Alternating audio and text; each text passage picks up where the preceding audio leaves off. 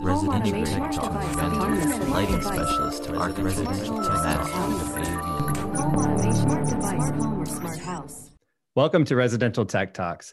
I'm Jeremy Glowacki, Executive Editor of Residential Tech Today. In this episode, I'm joined by Ari Supran, CEO of Sonance, iPort, and James Loudspeaker in San Clemente, California. We've known each other for more than 15 years, going back to his days at Lutron.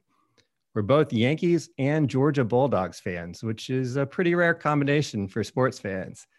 I promise I won't turn this into a sports podcast because I really want to discuss an impressive new invisible style speaker from Sonance that I heard demoed the other day. Ari, thanks for joining me on the podcast. Great to be here, Jeremy. Great to see you. Good to see you too. And uh, I, I definitely want to just touch on what this this speaker is that I'm talking about. It was something I saw um, had an introduction virtually during virtual CEDIA this year. Um, and I was able to have a demo with your Midwest sales manager, Dan. Uh, is it Dusek? Dusek. Yes, mm-hmm. Dusek.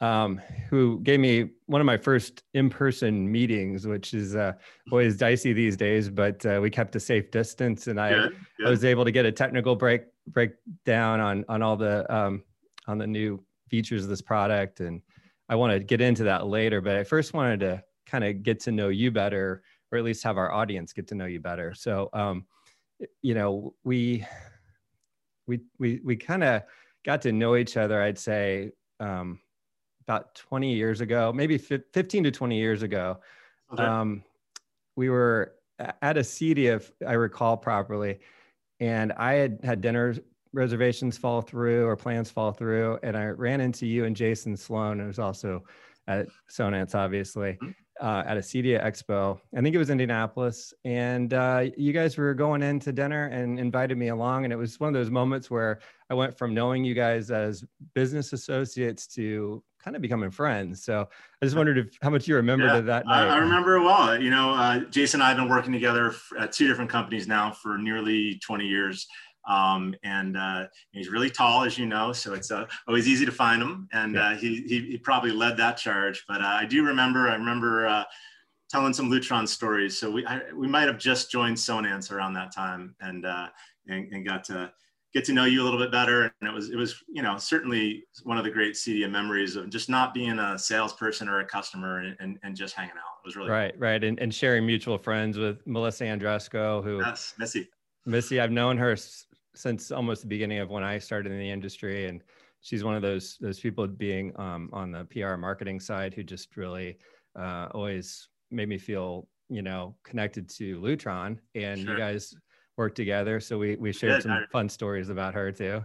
Yes, absolutely. I remember her first day at Lutron right out of college, and uh, um, working with her for many years, and she's just done amazing job for Lutron as their spokesperson, and I'm really proud of her. Um, yeah, absolutely. She's done great. Um, well, let's talk about Lutron a little bit because uh, obviously we were going to dive into Sonance here uh, as we go. But uh, I, I, just looking back, you were there uh, what from 1995 to 2001, and then you went uh, off to Columbia to to work on your MBA, which is uh, impressive in its own right.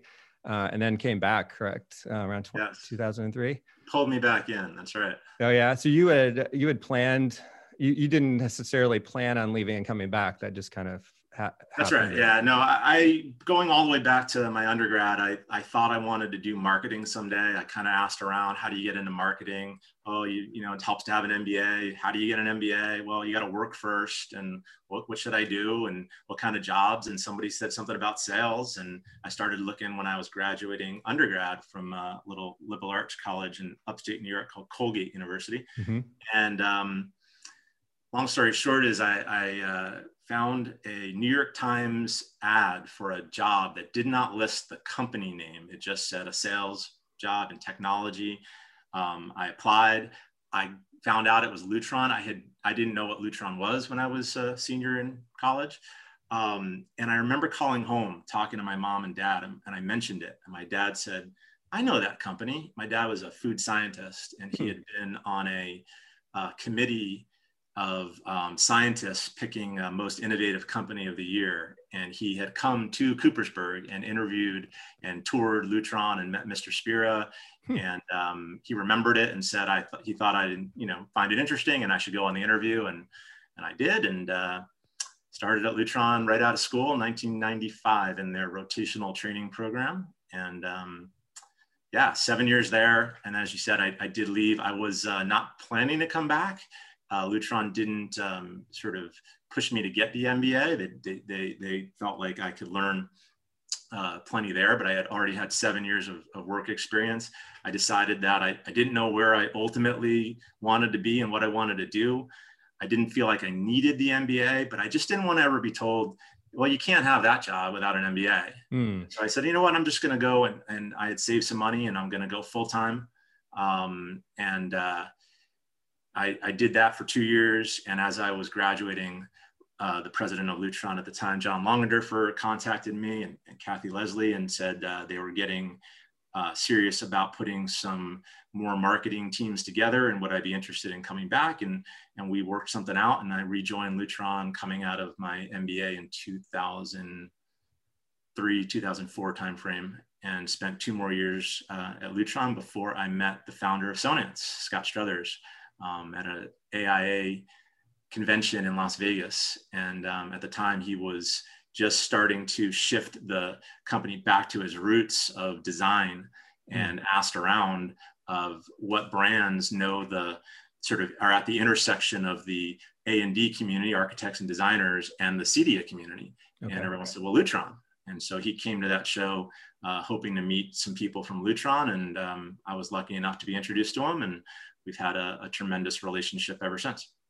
So it was kind of a get to know each other and then did a job open up after that or did he pretty much say hey come to work for me uh, you know if you know anything about scott it was uh, it was i wasn't sure for quite a while. You know he it started with uh, show me around the booth and i thought i would someone said he might be interested in a HomeWorks system for his house so I, I showed him around the booth but then he started asking me you know, personal questions. So, what do you like to do for fun? And I, I had just gotten married, if I recall, and we were about to go on our honeymoon. We talked about travel, and he stayed in touch for a few months. And, and uh, later I found out that they had had a candidate for a role already, but he um, was kind of keeping me in mind and that fell through. And, and I, he called me and I flew out and uh, took the job shortly after.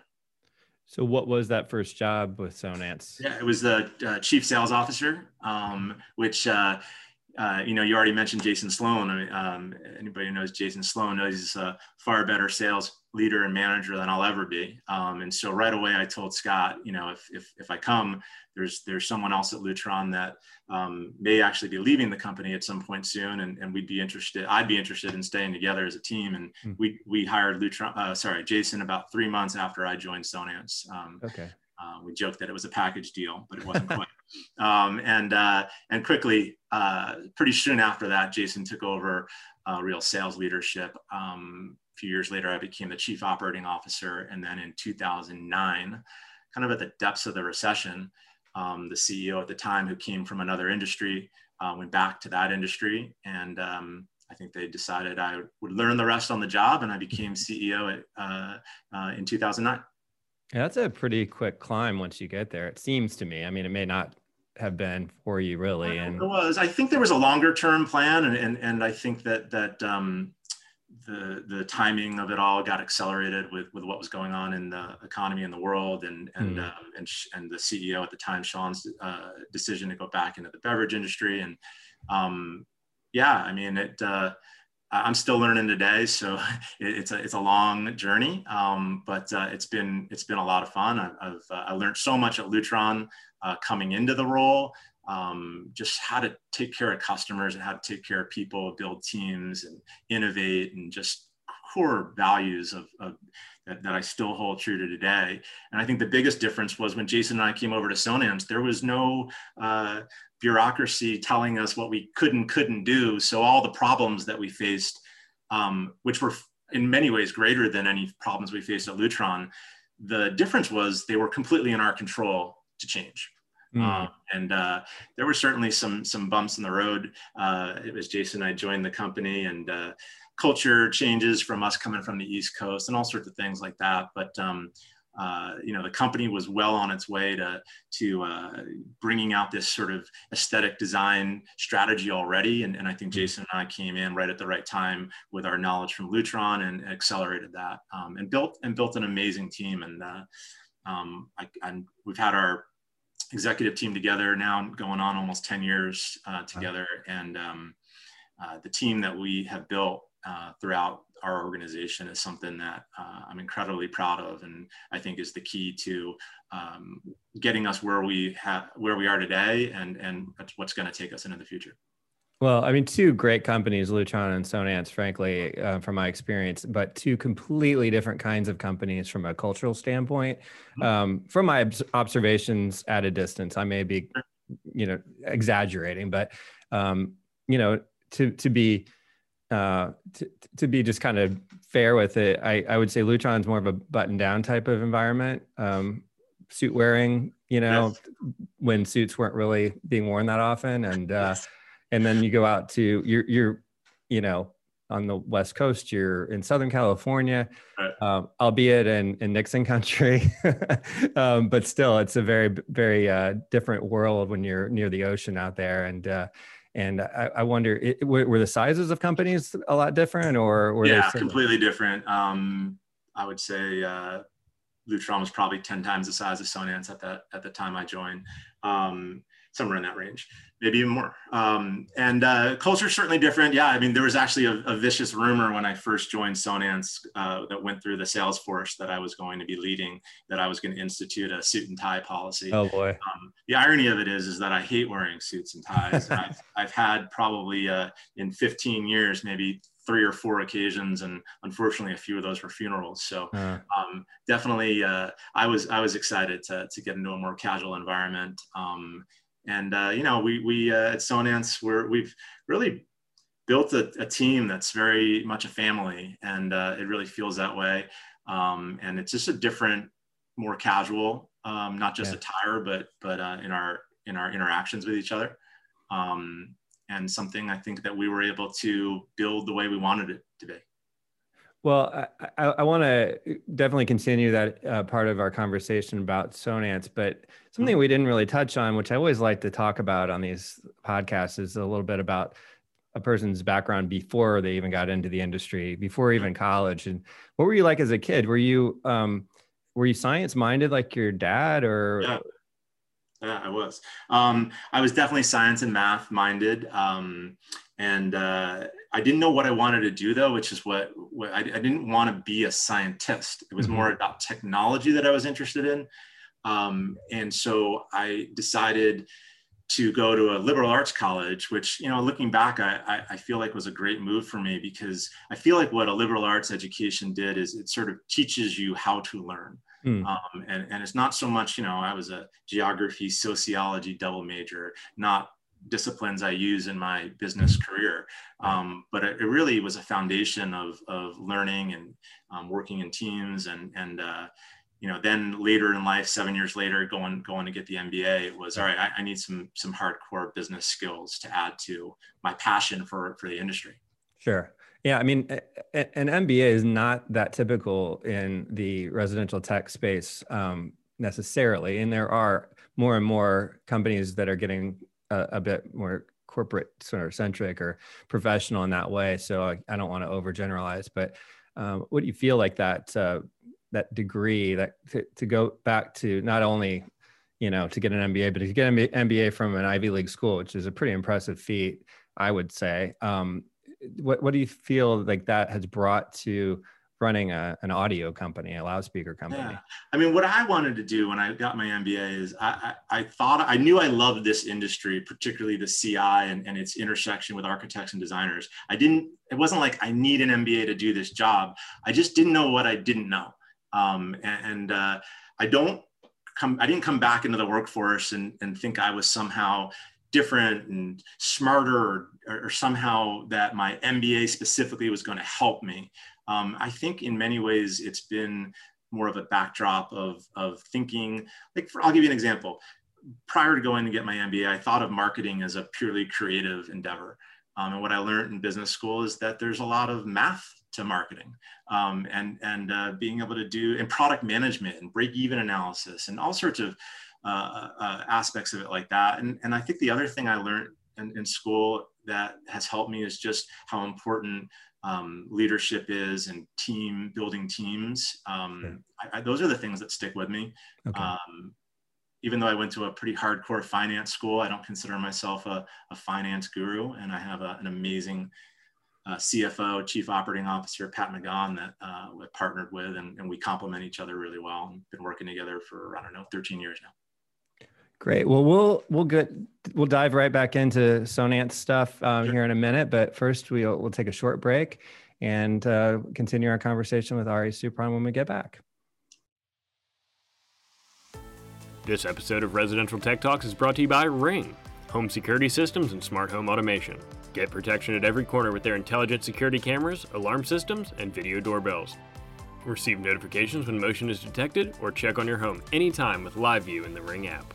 Help keep your neighborhood safer with the Neighbors app to share information and discuss safety concerns in this hyper-local social networking platform. Ring's mission is simple make neighborhoods safer. Discover all the smart home security products by Ring. Go to ring.com. Welcome back. I'm talking to Sonance CEO Ari Supran. All right, I've uh, I've teased the Invisible uh, series uh, speaker enough. I think we should uh, kind of talk about that now. That's the, the latest development. We can sure. continue talking about some of the philosophies of the company as well, but uh, but let's uh, let's get, give the people what they want. yeah, sure. um, what what um, I was impressed with when I got the demo. I, I had been given a little bit of the background in my virtual um, introduction to the product uh, I've seen a lot of invisible. It's sort of funny. I've seen a lot of invisible speakers. I've I've uh, I've had descriptions given of them. I've I've seen them at trade shows, and they're basically designed to be put into the wall where you can't see them. You're painted. They're painted over the whole thing. Mm-hmm. Um, and I'll let you explain it because you do it all the time. Um, but this one, it sounds like a normal speaker when you're in the room. It doesn't sound like there's any compromise to the audio quality. And I just wondered if you could kind of explain how that's accomplished. Sure. Well, I'm pleased you got a, both a, a, uh, effective and safe demo from uh, uh, our yep. team. That's that's exciting to hear. It's been uh, it's been an adventure trying to get a product out, launch a product virtually, um, deploy demo kits out to our field team, being able to do safe demonstrations. A lot of them have been done outdoors, um, but um, we've gotten creative in many ways. But before talking a little bit about how we arrived at, at, an invisible speaker that sounds the way it does. I mean, I think it's important to understand why invisible is so important to us at, okay. at Sonance. You know, if you go all the way back to the the creation of the company and Scott Struthers. And, and, he didn't set out to, to start a speaker company. It was a design solution. It was about hiding technology and architecture. And, and fast forward, you know, 38 years later, and, and we're, you know, distilling our brand down as, as some of you might know, we, we had used the name Dana Innovations for a little while. And we got back to Sonance as the parent brand over everything we do. And we defined what, what does Sonance stand for? And we came up with these brand pillars. The first and most important one is designed to disappear. And, and that's what we, it's in our DNA.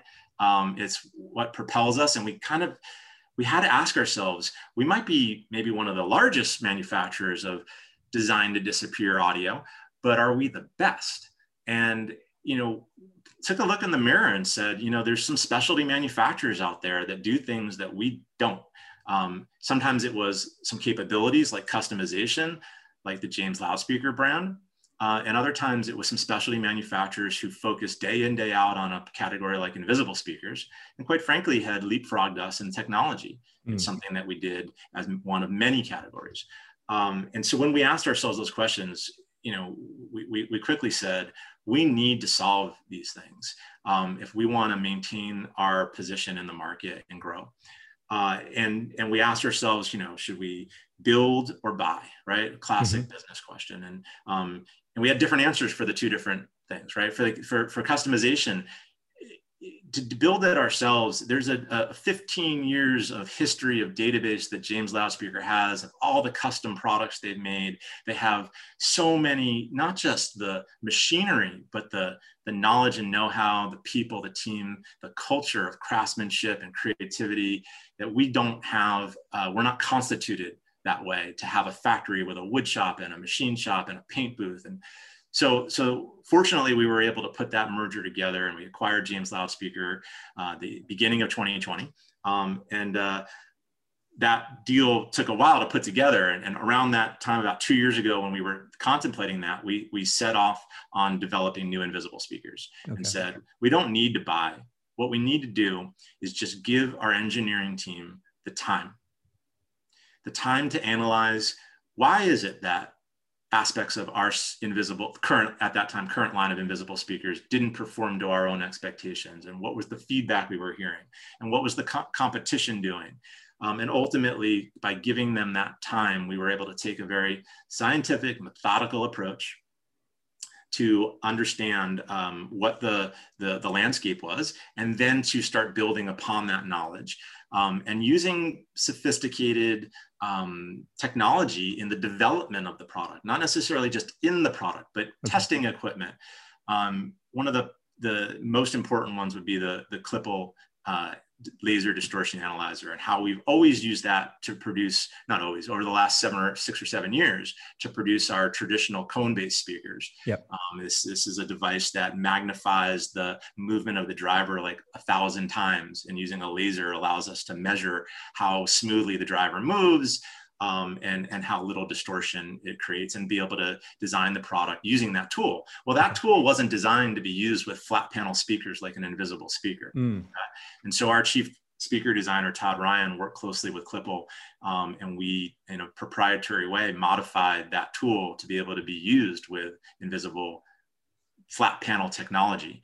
Um, and it, I think that was one of the keys to unlocking how to get uh, full range sound. And ultimately, through that development, hmm. we, and, and I'm so pleased by this because, you know, while we do have competitors in lots of different categories, we, we try to keep a sort of an infinite horizon, right? It's not about beating the competition. And when I joined the company, it was kind of a Coke and Pepsi with Speakercraft. And, you know, if we had stopped when we felt like we had uh, maybe surpassed where Speakercraft was back in 08, 09, or wherever, we, what would we do next? And right. so I don't like to think about it in terms of competition. And when we asked our, our engineering team, um, clearly we needed to give them enough time to make sure we did beat whatever invisible speakers were out there. But we mm-hmm. set a, a, a bigger goal. How do we make an invisible speaker that is no compromise acoustically?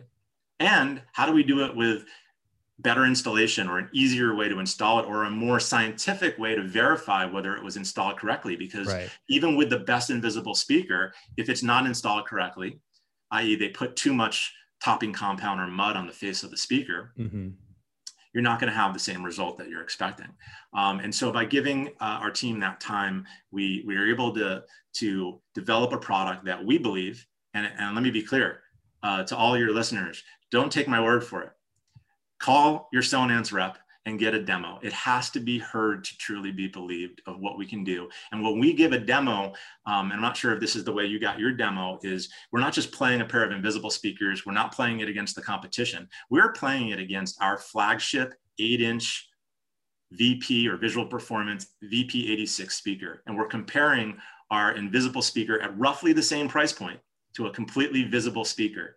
And it absolutely performs in a similar way, arguably even more bass with a larger diaphragm to move, clear articulate highs. And we're, we're able to, some, some customers are saying it sounds better than a VP86. Some are saying it sounds as good. The fact that we're even talking about that, we feel is a win. Yeah. Um, and, and it's really to us, not about taking market share from the other uh, invisible speaker manufacturers, although I, I, suspect some of that will happen. It's about expanding the market, about making products like invisible speakers and products like James small aperture speakers as the standard, as what integrators lead with when they're in high-end homes. Um, and, and, I think that's really the opportunity that we have in front of us. And, and that's the feedback we're getting from, you know, initial returns are um, almost too good to be to be believed. So we're, we're really excited. One of the things that Dan mentioned to me that I hadn't realized was that uh, you should think about these as as a in ceiling solution, and Absolutely. they really they really fill the room and they clear the walls of any obstruction or Sure. um, problems. Because I always thought of them as an in wall solution, the The invisible. majority are, are, are done in ceiling. One of the main advantages of invisible speakers is because they're invisible, you don't need to line them up with lighting cans. You don't need to, there's so many advantages. And because of the technology, the dispersion is nearly 180 degrees. So by, if, if you have three or, uh, you know, uh, three pair in a ceiling of a large room, you don't need to have them all in a row aesthetically or acoustically, and they'll Mhm. fill that room with even balanced coverage, creating a really comfortable listening environment, but still be able to, because they're highly efficient, be able to um, fill a, a large room with deep, full, rich sound. Um, before I forget, on the on the installation side, Yeah. you know, one of the, as I mentioned earlier, one of the big uh, challenges there is the installer or a custom installer rarely is the one actually installing invisible speakers, right? Because a drywall contractor has to come in that works for the GC and, and, and uh, the integrator comes to test it afterwards. And, and if there is too much mud on the product, there's really not a way to have a quantifiable or scientific conversation with the contractor and say, hey, uh, this is four millimeters and we need less than three, let's say. Yeah. Um, and so we were looking for some ways to solve that. And, um, you know, uh, I, I, well, pre-COVID, I, I traveled back to New York uh, area where I'm, I'm from New Jersey originally and made the rounds of the dealers there. And, and it's a big market for Invisible. And I kept hearing that uh, Invisible was growing and taking share from traditional speakers. And one of those integrators, uh, um, you know, really, really pushed me on an idea that it's rare that um, at Sonance that we're able to take a customer's input and incorporate it into a product. But um, we'll shout out to Larry Abrams at Audio Interiors in Hauppauge, New York, who was uh, one night we had dinner in the city and maybe caught some music afterwards. And he was poking me about this idea, which was to borrow some technology from the automotive industry of a depth gauge that could precisely measure the depth of a topping material on top of metal. And we were able to put some, um, we call it the Sonance disc system, embed into our invisible speakers in the corners, some um, discs that ma- made up with a special sensor that's calibrated to measure the amount of topping compound over those discs. So if they've been installed and um, sanded and there's run a straight edge across it, that if they can take a measurement at two of the corners and they're both, let's say 1.5 millimeters and 1.8 millimeters, we got a pretty good idea that right in the center of the diaphragm, there's somewhere between 1.5 and 1.8 millimeters of, of, of topping compound. And so we were able to incorporate that into the product and um, he wanted me to name it the Larry, um, but we, we, decided to call it the Sonance Disc System. And uh, good, good um, choice. but thank you, Larry, uh, for your idea, and uh, we're excited to, to, to get it out there and, uh, and, and and enable integrators to have quantifiable conversations about whether the product was installed right. Yeah, I mean, when when I saw that part of the the uh, explanation that during CEDIA, I, I was just amazed at uh, the thought that went into that. So that's a great great call by Larry, and uh, Yeah. um, and then I got to see it in person, and and was even more impressed, and had frankly kind of forgotten about that part of the conversation because I knew from a performance standpoint it was supposed to be so impressive, and I was looking forward to that. I'm like, oh, that's the other thing that was so cool. Yeah. Yeah, so um, so You got so to really- hear sort of the workhorse of the line, I bet, because those are the demo kits, the IS8, but it's actually a line of products. There's a Okay, an IS6, an 8, and a 10, um, and going up in size and size of woofer. Um, there's also two subwoofer models, a, a, a new one that uh, uh, I think is pretty ambitious. We've got a 15 inch invisible subwoofer or woofer. Um, and we expect that to not only be used with our invisible products, uh, enabling us to recommend for the first time invisible speakers in a surround sound application, um, where we have not in the past. Mm. Um, and, but also being able to pair that with visible speakers and be able to add bass augmentation low in a wall to in ceiling speakers in the ceiling, um, but have an invisible woofer that just really changes the opportunities and options that integrators have. Yeah, and we uh, we got a chance to visit. Um, I guess it was uh, over a year ago when I came out to Mm. to your headquarters, your relatively new um, facility there, and uh, it, it, again, it was one of those great, great memories because uh, I was on my way in, and um, Mike Cleary, Mike Cleary, who works with you, called me to check on my progress and you know freeway traffic, which wasn't great, of course, because it's LA. And he said, "Don't worry, I'll have a beer waiting for you when you get here." And that that to me was like the most welcoming thing I could hear at that moment in time as I sat out in this like arid desert looking area. Um, and uh, and I know that's a cultural thing with you guys. You have this great facility. You you host so many different people in non-COVID days. Um, how are you doing as far as managing um, that type of part, that part of your company where you really have this charm offensive that's really great? Um, and you can't do it anymore. You turned off the beer beer taps, you know. Yeah, um, it, it must be frustrating. Um, yeah. The, you know, of, of all the all big things that we're dealing with, but I mean that that must be a minor frustration for you. It isn't. It isn't. I mean, we, we had made a major investment in we call it the Sonance Studio, and and and lots of integrators have come out and visited us from all over the world um, pre-COVID. Um, and we had just, uh, as COVID hit, we were getting close to, uh, we are maybe halfway through a major remodel. He said, gosh, you just moved in. Why would you remodel? Well, with the acquisition of James Loudspeaker, we needed to really rethink uh, some things and, and add James into the mix. And so, you know, we didn't let up at all though once covid hit. We, we had a skeleton crew of our own construction uh, team finish up much of that and we're, we're getting close to finishing the rest of it. But we really were able to pivot quickly to doing um, really like our, our national sales meetings. We did a live uh, it's not just a webinar but like a television broadcast practically. Mm-hmm. And I think it was really well received. And so what we're now doing is um, doing live tours of the studio for integrators. And we've had a few uh, times where integrators were either visiting um, Southern California or are based in Southern California, but maybe with an office someplace else. And to have one of their team members live in our studio, obviously wearing, wearing a mask and being safe, hearing the product but the rest of them on a uh, live Zoom watching the tour and hearing the reactions of their colleague that works with them.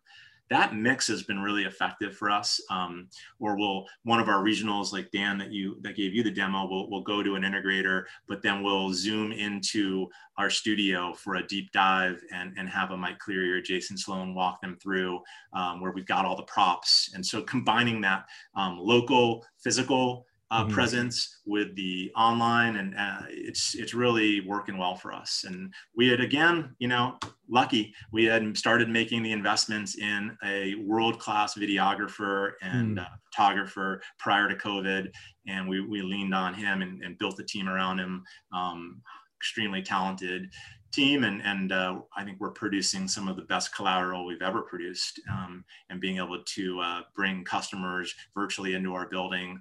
Um, you know, it's not the same, right? Um, there's no no beer on tap flowing and, and, and those more casual conversations, but we're, uh, we're making up for it where we can and, and um, obviously looking forward to uh, to getting through all of this and, and, and welcoming all of our customers and reps and, and partners back to our facility again. Because uh, as you said, it's uh, that home court advantage is huge for us. Yeah. Um, because we get to uh, not only demonstrate our products, but we get to demonstrate our, our people and our culture. And, and that's quite honestly, the, that's, that's what wins the day. Well, and, and I also was pleased to have had a chance to meet the James team before they moved um, to their location when you acquired them. Uh, it, they're a unique group of people as well, and you mentioned the customization that they provide, and uh, I was just wondering how that uh, that that blend of of team members kind of has been going since the beginning yeah. of the year when you acquired yeah. them. Great question. Um, so yeah, they had actually moved from Napa Valley to um, Minden, Nevada, about a year before the acquisition um, happened. And uh, they um, one one thing I can tell you is they when they moved from Napa to Minden, they had 42 team members, and 40 of them picked up and moved with the company. Um, and that was a big indicator to us that they had a strong culture mm-hmm. uh, and a team there. And um, and that's exactly what we found. And I'll tell you, you know, we the, the this this lockdown and crisis and not being able to travel has certainly been a, a challenge. But at the same time, it's been an accelerant as well, right? We're all virtual. Not all of us. It's a factory. We have a, a, a safe um, factory that we're running there, but the executive team, and we're able to to have more touch points now. Um, and so it's been going really well. The the right right away, they only had really one salesperson, Keith Park, and he's now kind of joined our sales force and, and the Sonance sales team um, is working with Keith and managing both the James and Sonance and iPort and TrueFig brands um, with our with our manufacturers representatives. And so that integration was you know almost instantaneous um, and and our marketing team has really stepped up in creating new collateral for James. And those were some of the things that Mark Schafel, um, the, the president of James and, and my colleague now, that they just weren't going to be able to get to, right? Mm. Uh, build out a sales force, build out a showroom, up their marketing game. What their core is all about is hardcore engineering, manufacturing, customization, which, um, you know, quite frankly, especially the manufacturing and, and, and, customization aren't, those aren't departments that we have. So there was no duplication of jobs. There was no massive layoffs there. And then, and then I think going all the way back is understand why we acquired them. Mm-hmm. This wasn't the classic type of, of acquisition, maybe in the world, if not our industry, where one company's trying to borrow on the brand or they're going to, you know, we already have a great brand. We bought a team and capabilities and we're pouring gas on those and doing a, a, a, as much as we possibly can to tell the world about what James is capable of. Um, and uh, the the we're almost a year into the acquisition, uh, and uh, just this past month it just ended. October james had its all-time highest revenue of any month ever. Um, and so uh, all smiles all around on the team. And um, you know it's been uh, it's been an, an, adventure trying to you know obey governor's orders be safe take care of our team continue to keep our, our um, factory open through this uh, crisis we've, we've, we've done so safely. Um, and we've been able to do it all along while, while bringing these two teams together into one team um, and still giving back to our local communities. Um, we have a philanthropic arm and it's, it's been uh, growing during this crisis as, as obviously there are so, so many people in need. Um, but our, our merger has gone extremely well so far. I'm very pleased at, at where we stand today. Um, and the market, more importantly, seems pleased with what we've done together. Yeah. So just to, to, close on a further positive note and a trying time, uh, you've seen what I think a lot of us have seen, which is that uh, people are reinvesting in their homes. Your your your opportunities with uh, uh our industry to continue working through uh, COVID um, have been um, helpful for for a trade like this and uh, essential workers from the beginning there. So um, you're you're seeing more um, success on the residential side than the commercial side, though. Correctly, that that's that's kind of the one area where everyone has maybe seen a little dip is the commercial side. Yeah, so commercial is something that we got serious about about three years ago, and and uh, developed a new line of products, the Sonance Professional Series, uh, and we're doing extremely well. We were doubling our sales kind of year in, year out. And, and, it was really, we really felt like it was going to be a major growth driver uh, going into the future and what was going to help the whole company continue to grow. Um, and, and, you know, our residential market was something we, we felt for Sonance was pretty mature and we had our sights set on growing the James business. Um, and then COVID happened and, and sort of the tables flipped. And again, I, I keep going back to how, how lucky and fortunate we are.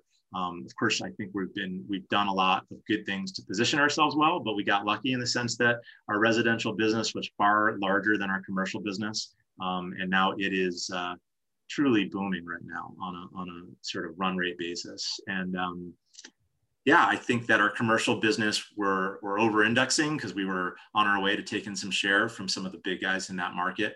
Um, but um, there's, you know, I looked down our pipeline, it was um, bars, restaurants, hotels, airports, uh, lots of lots of places that um, hopefully will will will come back here in the in the next couple of years. But um, we got a, a, small but but really great commercial sales team and a, a set of uh, commercial reps, and I know we're we're we're still growing, just not at those uh, rates that we had expected to.